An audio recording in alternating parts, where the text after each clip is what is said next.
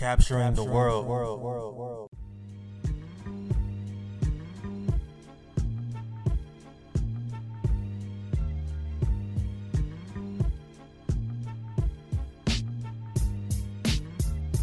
Hey, what's going on, guys? This is David Carmichael II, and I am back with another great episode of the Capturing the World podcast. I have another great special guest. I'm so excited for y'all to hear about her story.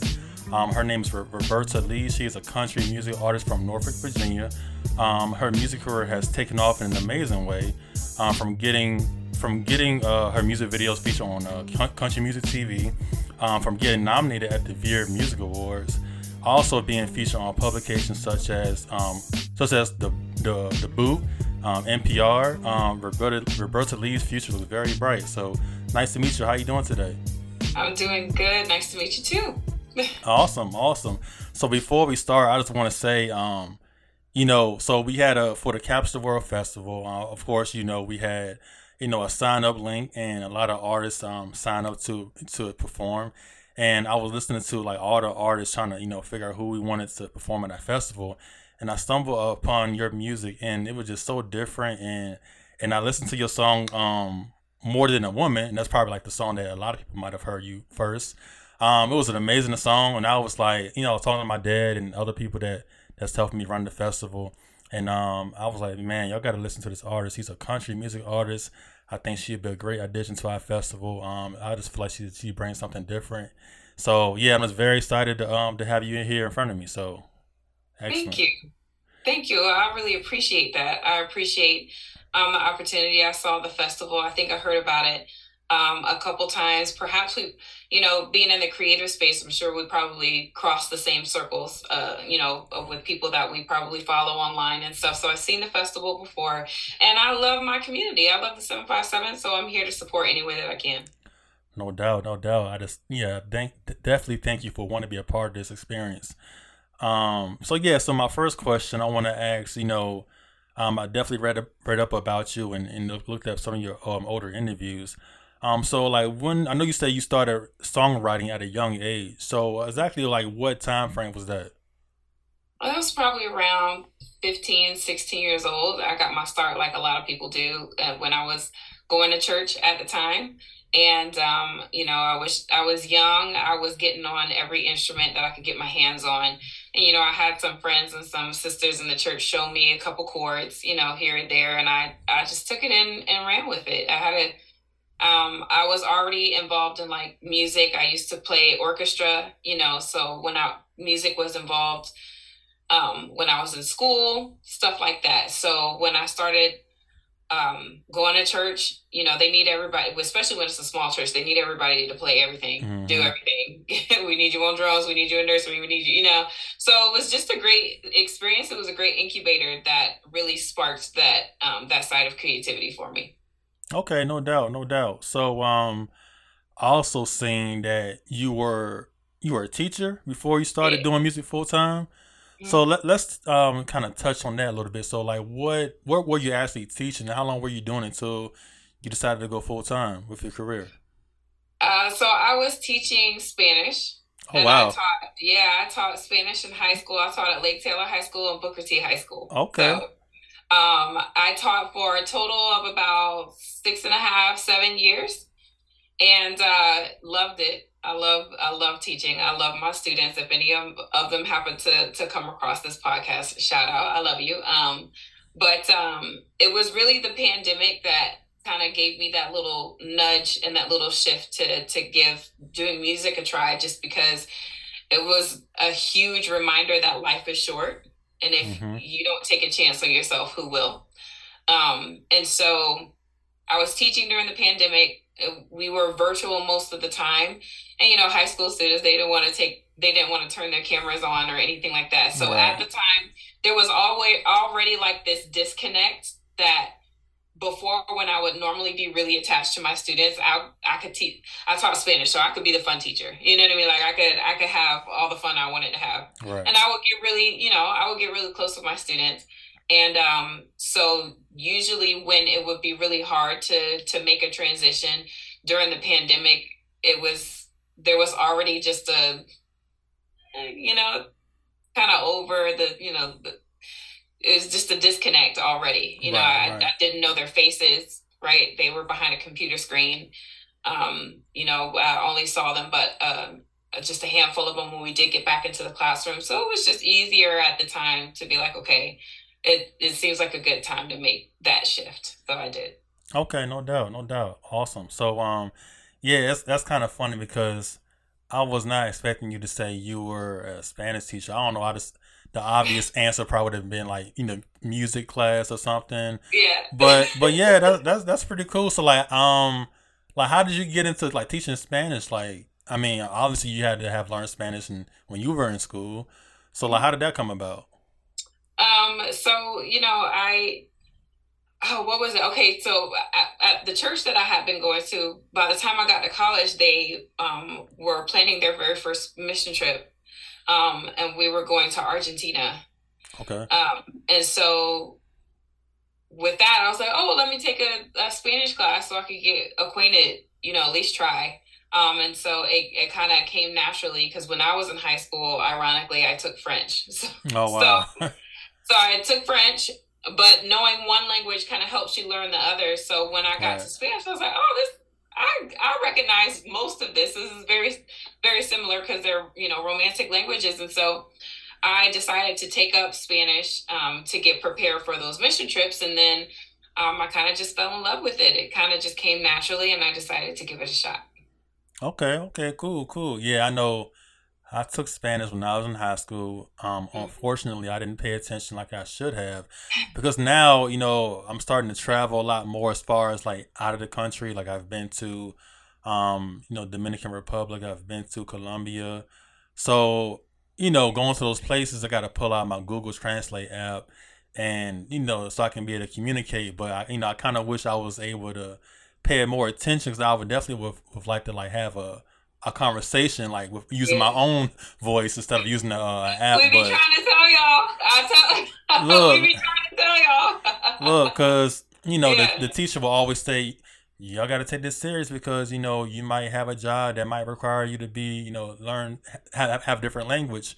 And I was like, you know, I'm not gonna never have a job where that would require me to have to learn another language, but you know, it's it's never too late. I mean, you know, I can probably buy like some Rosetta Stone it's or whatever other late. apps are. Yeah. Yeah, definitely. it's never too late. And technology has definitely made it a lot easier for us to be able to overcome those barriers.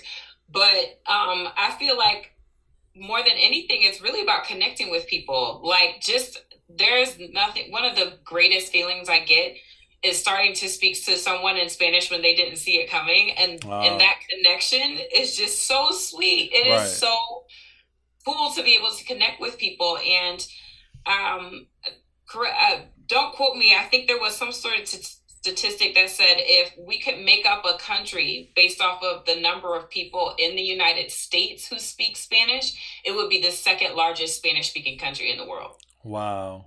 That's how many people in the state speak Spanish. So it's not even just traveling to Colombia or traveling across the world. It's your neighbor. My neighbor is Cuban, and I'm the only person in the cul-de-sac she talks to because nobody else can speak Spanish. So right. she brings me plates of food because when I tell you she throws down in the kitchen, you know. So it's just a it's just a matter of connecting with people that I think learning another language is very beautiful. Definitely, definitely indeed. I definitely agree with you on that. Mm-hmm. Um so moving on. So let's talk about. Um, I read that you had you crowdfunded or you had a Kickstart to help you with your EP. Was that was your first EP? Um, just a taste. No, actually, I, I came out with just a taste on my own okay. in 2021.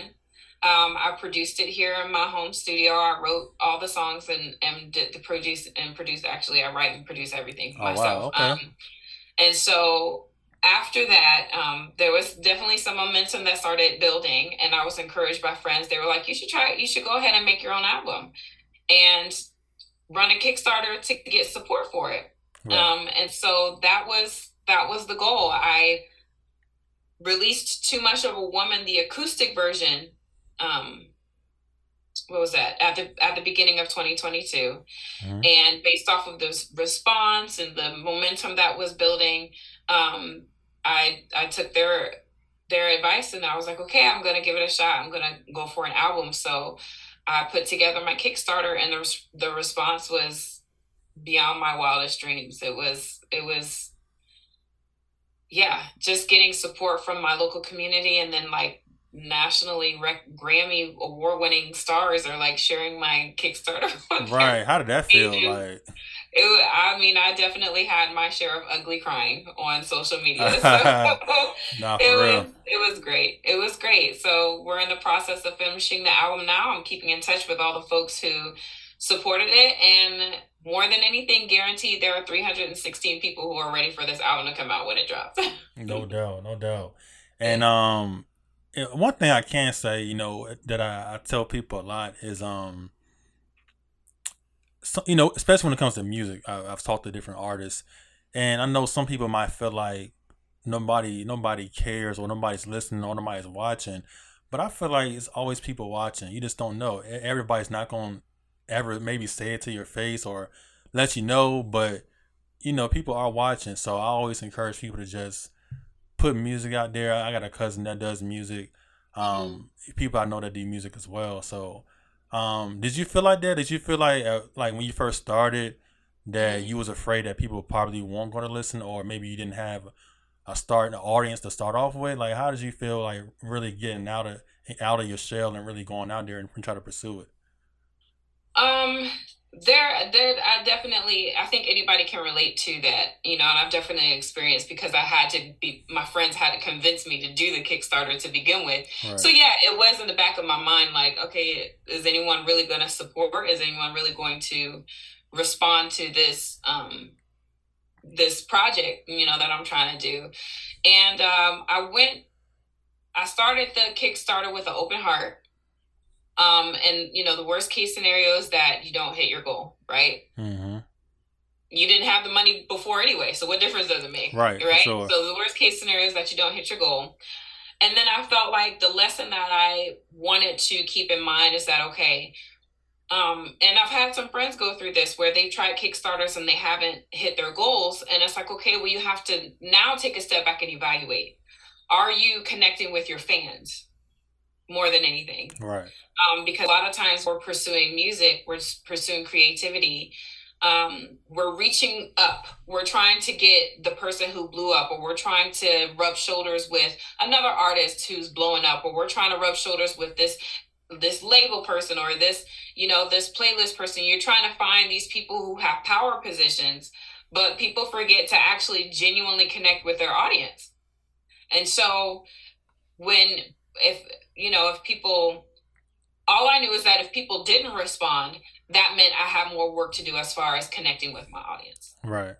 You know what i mean? That that and there's a strategy to it. You know like you have to i was taking advantage of the visibility that was taking place. I'm a member of the black opry and there were um, we were on tour um, at the time. So i strategized um, when I was going to do a Kickstarter. You know what I mean? So I was doing a Kickstarter while I was on the road. So when I was on the road and I was doing a show, I would announce to the whole audience, hey, I'm doing a Kickstarter. I would print out QR codes and I would put them on the tables and on the chairs. And when I was doing my set, I say, hey, by the way, you might have seen this QR code. I'm doing a Kickstarter. Here's how you can support. So there's a lot of strategy that goes on around you know, getting that kind of support like that, but more than anything, connecting, making sure that your audience is connected. And, you know, if you don't reach your goal, you can try again and evaluate, reevaluate,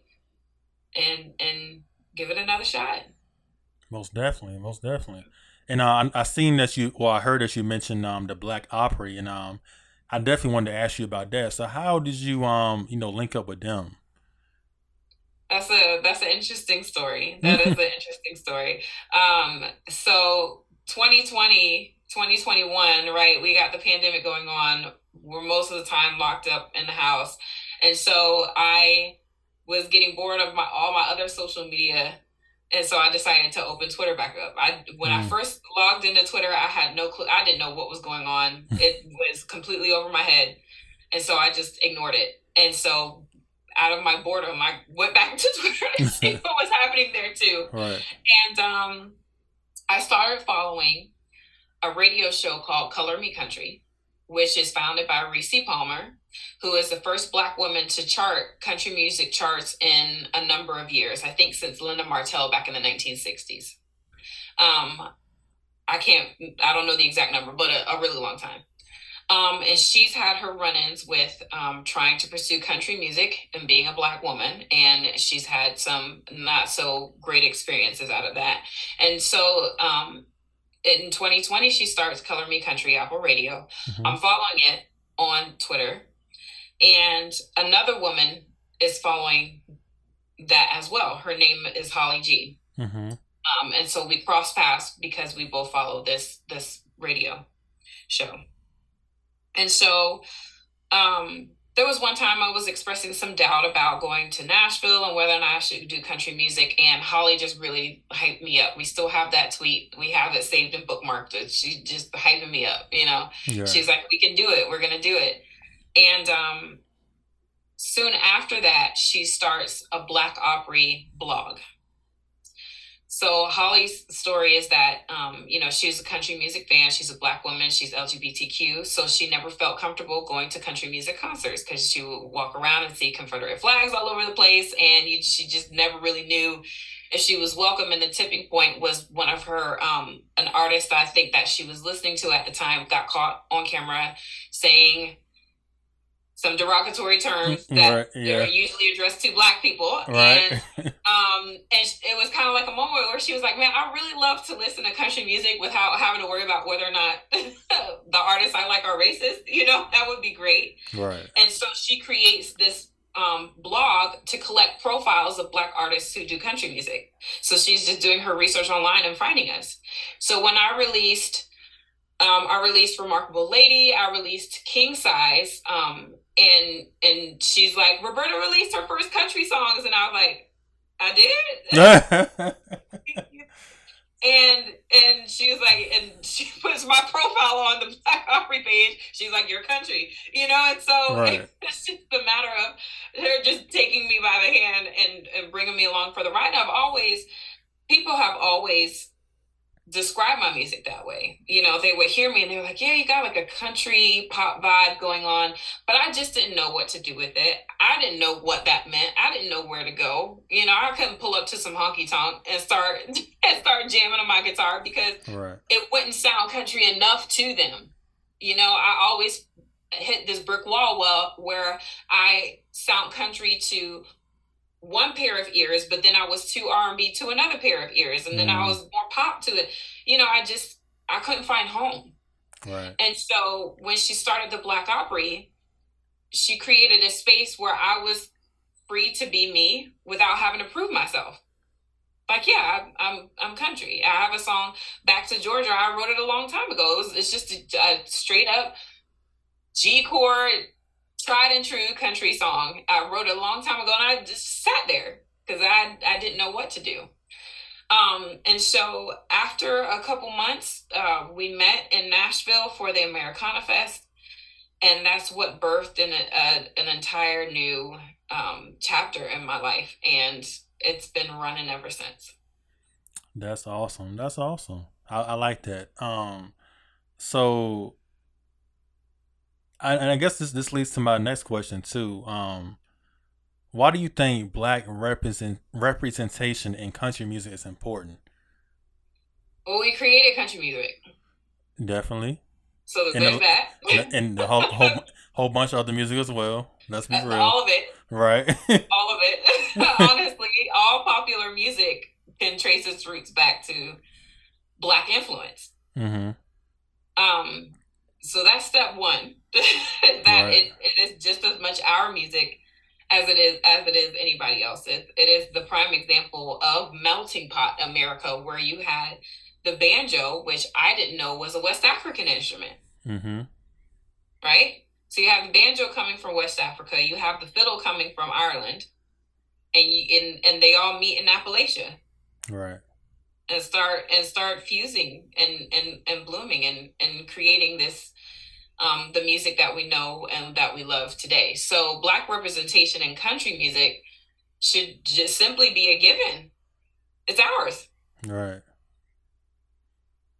Yeah, as simple as that. as simple Yeah, it's for as simple sure. as that. So, um, and you know, we country music is they call it the three chords of the truth. It's the storytelling, um, and storytelling is as old as human history. Well, obviously, we wouldn't have human history if we weren't telling the stories of human history, right? hmm So, storytelling is a part of who we are, and um, being able to tell those black stories through that country music lens is is extremely important and i'm seeing that every time i perform and people come up to me and hear songs um, and hear phrases and hear things that we just simply connect to um, in in that light so yeah bottom line is that it's our music No doubt. Do, do you think that um how can I word this? Like I guess black people in general, um, how they look at country music.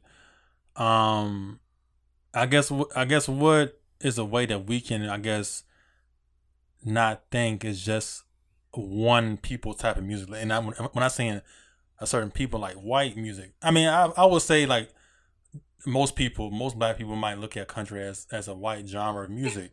So how how can we change that narrative? Like, I mean, obviously you're doing your thing, but how can we really start to support other black artists that do country? Like, how I guess how can we really support that? Because I, would think that you know if somebody was to say they was doing country music, they might look at them. People that don't listen to it might look at, look at them and oh, you're black, you're doing country.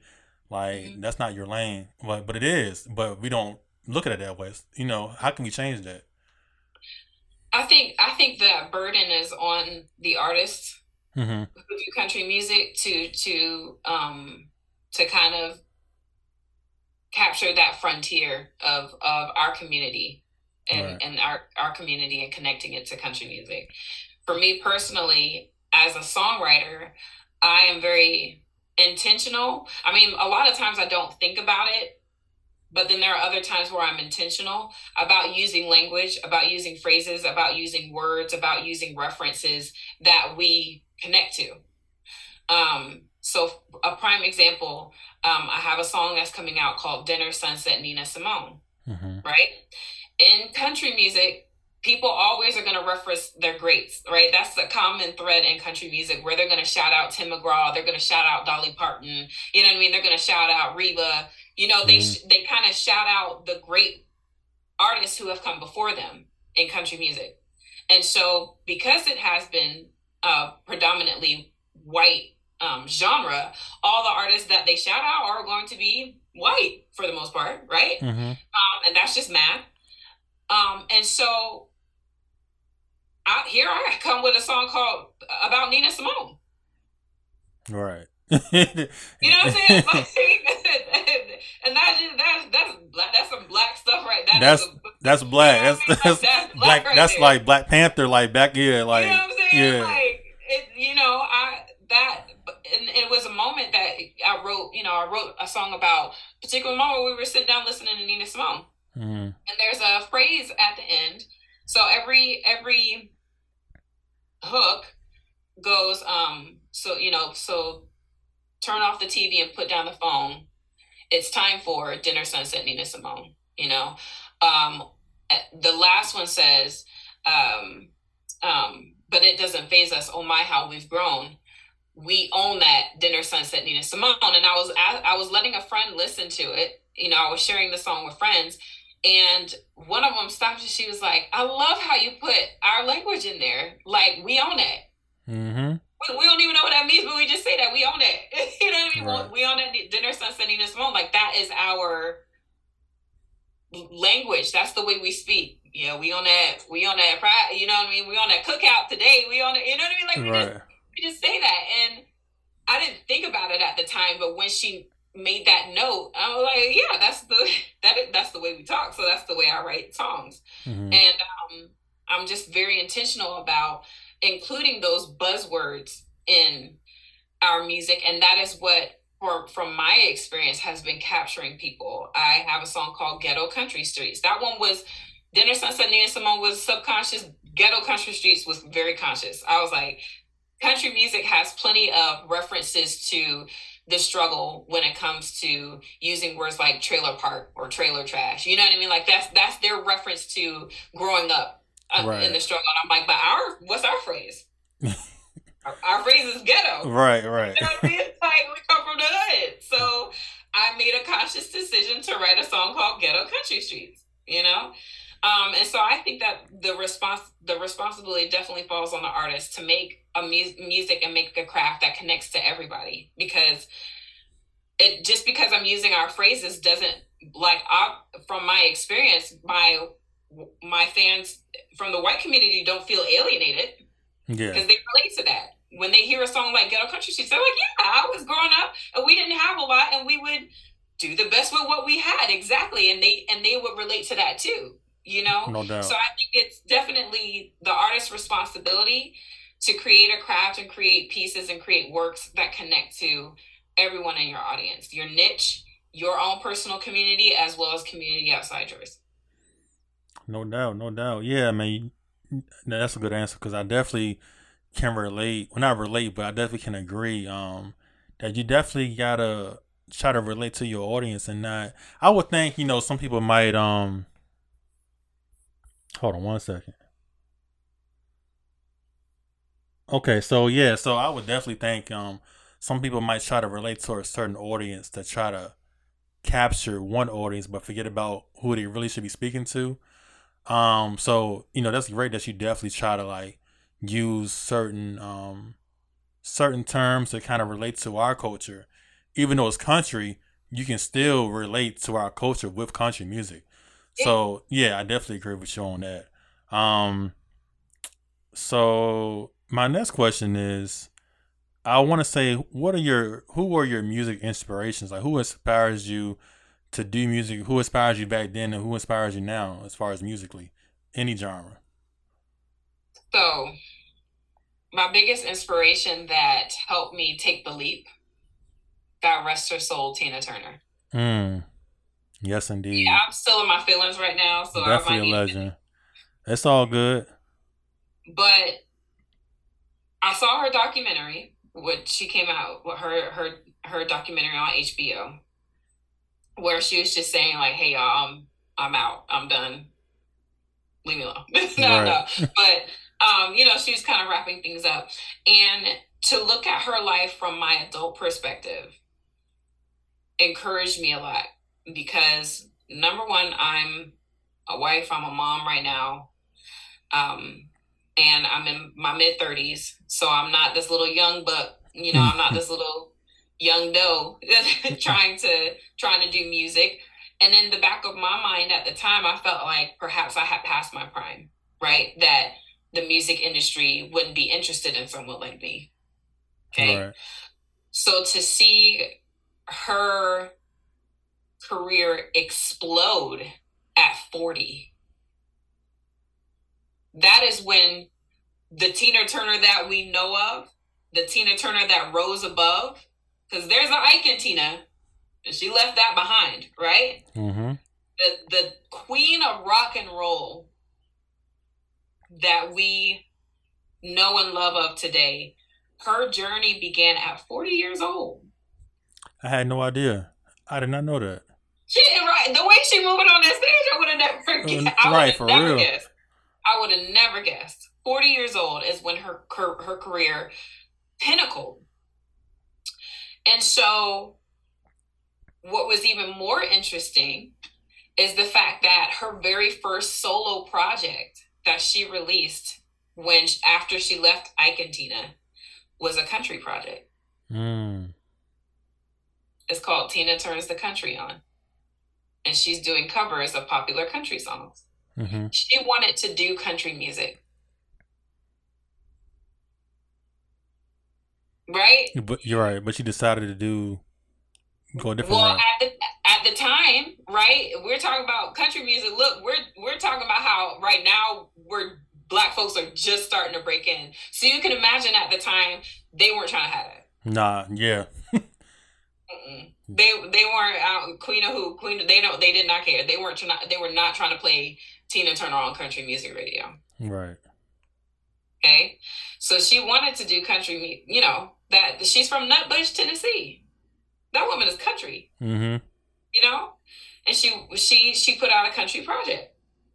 So her very first project, her very first solo project was a country project, and her pinnacle of her the the peak of her career was at forty.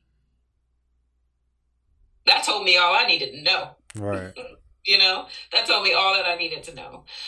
So, um, growing up, the radio had a variety. Our household had a variety of of music. Um, my mom, of course, had her 80s and 90s R&B. So you had the Anita Bakers, the Roberta Flacks, um, things of that nature. My sisters, um, I had one sister who would listen to Alanis Morissette and Jewel and Sheryl Crow, and I had another sister who was listening to Tupac, Katrina. You know, right? Um, and of course, we all loved our '90s R&B, the TLC, the SWV, right? All that stuff. Definitely. Um, and then uh, classics like Bill Withers, Tracy Chapman.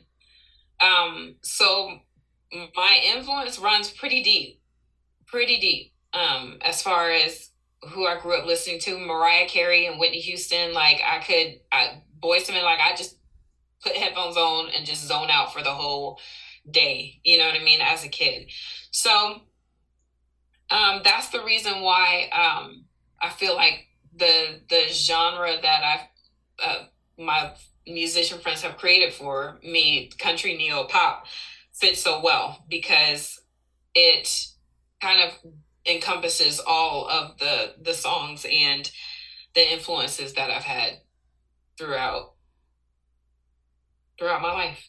Yeah. Okay. Okay. Awesome. Awesome. So, um, unfortunately, I got a four minute left timer. I forgot that Zoom puts these yeah. timers up here. So, yeah. um, I'm gonna have to ask you. yeah, I know this because it's, it's been, it yeah, okay, it's, it's been getting good. Yeah, it's. I'm sorry, I did not know they had a timer, but um, well, I did, but I didn't know it still does it when you have two people online. But um, so my last question, well, one more question. So that's real quick. Like, who are some artists from around here that that you like to listen to, or that you that you like overall? Um, like, Octavia the Great. Okay. Um, she's phenomenal. She is a hip hop artist, and I love her to death. We've done some collaborative work together, and she is like the dopest. She is extremely dope. Um, Marv P. Okay, um, heard, heard of him. Yeah, yeah, yeah. He's another hip hop artist. He's a great friend of ours. Um, shout out to uh, Christy K, um, mm-hmm. who's a pop artist in the area. Um, my friend Jared Farrell. Um, um, I mean, the list goes on. The list goes on. I'm very proud of um, the creators here in the 757. So. No doubt, no doubt. Definitely, we definitely have a lot of talent. Definitely, mm-hmm. definitely from sports to music, everything. Mm-hmm. Um. So okay, so last question. Well, probably two more questions. All right. So um, real quick, any advice for young black woman, this black woman in general, wanting to wanting to do music? What one piece of advice would you give to them? Uh, find some community. Mm. There's a phrase that goes, "If you want to go fast, go alone, but if you want to go far, go together." Nice quote. So definitely, definitely find some community um, that and that has great synergy, great energy, and you guys work well together and and and take the journey together. No doubt, no doubt. Okay. Um, so this is my real last question. This is a question that I ask all of my guests. Um, and this relating to what you do. Um, how do you plan to capture the world? Ooh, Okay, wait a second. I was ready. Everybody's always blown away about that about that question, but you got two minutes left, so I got two minutes. Two minutes how left. do I plan on capturing the world? I plan on capturing the world through my music, through songwriting, through writing songs like we mentioned earlier that connect with everyone, mm-hmm. um, that make people think, um, that make people laugh, that make people cry, um, and that make people connect and and and and find community with one another. I I plan on capturing the world through my songs. No doubt, no doubt. Okay, well, that's a wrap. Um, Miss Roberta Lea, like I said before, um, thank you for being a part of this podcast. Definitely excited to see you perform at the second annual Capture the World Festival in Hampton, Virginia. Um, I feel like our, our guests and spectators are going to be blown away about by your music and your voice, and that's your you know you be playing the guitar, you be doing it all. I'll be seeing your videos. Um, so definitely excited. Um, you, you want to tell the people your um social media real quick and where can they find your music at?